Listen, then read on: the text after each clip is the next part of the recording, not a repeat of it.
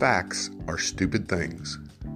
Ronald Reagan at the 1988 Republican National Convention, attempting to quote John Adams, facts are stubborn things.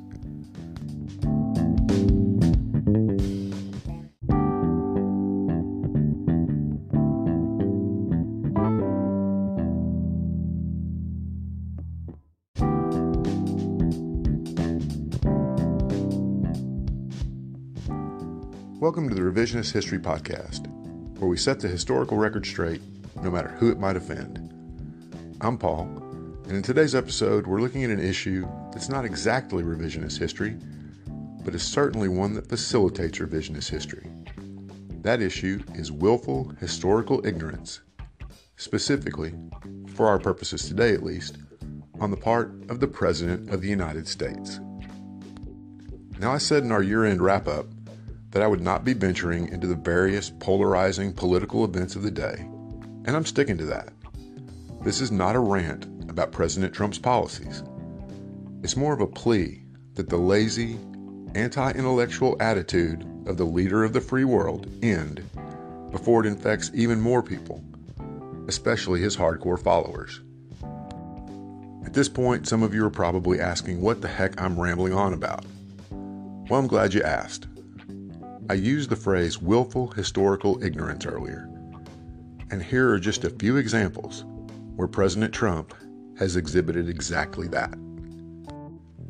In a call with Canadian Prime Minister Justin Trudeau, Trump apparently asked him, Didn't you guys burn down the White House? Trump was referring, of course, to the War of 1812, and the British did indeed burn the White House down in 1814, not the Canadians. Also, Canada didn't even become an independent country until 1867. But it fit Trump's purposes to throw something out at Trudeau. So he did, regardless of whether it was historically accurate or not. One likely result is that a lot of kids got that question wrong on their history test later that week. Trump also seemed unaware that Abraham Lincoln, who he claims is a personal hero of his, was a Republican during a National Republican Congressional Committee dinner, he said the following about Lincoln Great president. Most people don't even know he was a Republican. Does anyone know? A lot of people don't know that. He then said that Republicans should let people know that Lincoln was, in fact, a Republican. Well, even setting aside the fact that to this day Republicans call themselves the party of Lincoln, there are few in America who don't know Honest Abe was a Republican.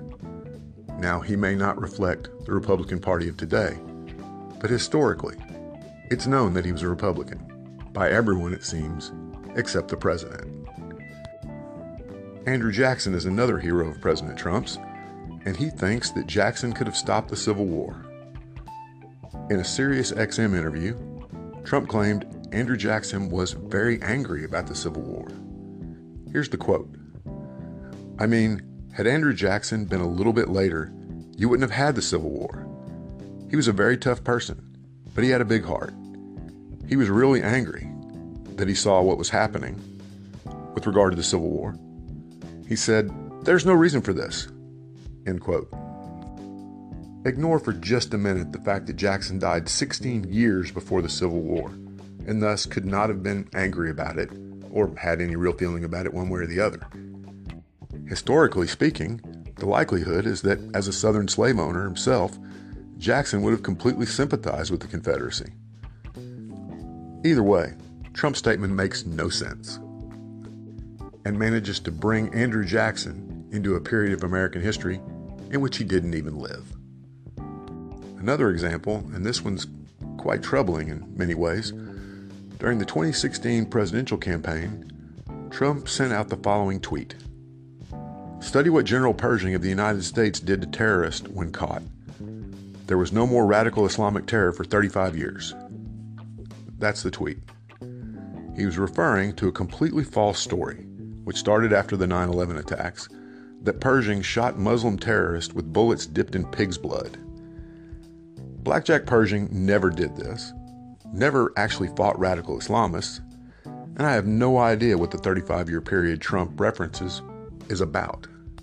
It is, however, another case of President Trump pulling his historical information from some unreliable websites. Finally, last October, Trump made the following statement defending our decision to abandon our Kurdish allies in Syria. Quote, The Kurds are fighting for their land. And as someone wrote in a very, very powerful article today, they didn't help us in the Second World War. They didn't help us at Normandy. But they're there to help us with their land. End quote. Now, it's true, the Kurds were not at Normandy with the Americans, British, Canadians, and others, mainly because the Kurds do not have their own country, now or in 1944. They're an ethnic group spread throughout Turkey, Syria, Iraq, and Iran who hope someday to have their own country. Trump's misunderstanding of both the Kurds and the Normandy landing is alarming for anyone, let alone a U.S. president. There are many other examples, including the odd fact that Trump seemed, for a time, to think Frederick Douglass is still alive. And they all share one common denominator. Donald Trump is ignorant about history because he's too lazy to care about the facts of history, because he thinks history is unimportant, and because true history often inconveniently clashes with the agenda he's promoting. In this, he's something of a mirror of much of American society today. But as the holder of our highest office, Part of his job is to combat, not encourage, such willful ignorance.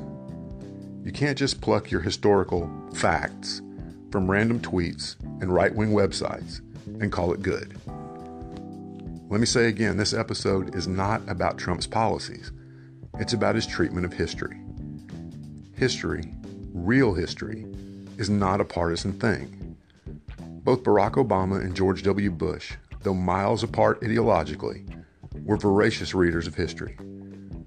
How they interpreted that history with regard to their policies differed as well, but they would certainly agree on the facts themselves. Not so Trump. Our only hope moving forward is that John Adams, and not Ronald Reagan, is right. In our next episode, we'll look at another world leader, this time one who does know history and is twisting it to reshape both his country and the world. We'll see you next time.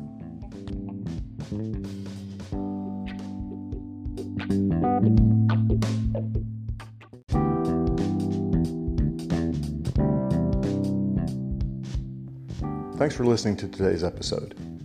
I hope you're finding this podcast both informative and entertaining.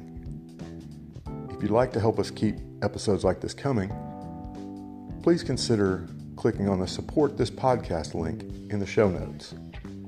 It'll help us create more content and go a long way toward making this podcast completely ad free. Thanks again.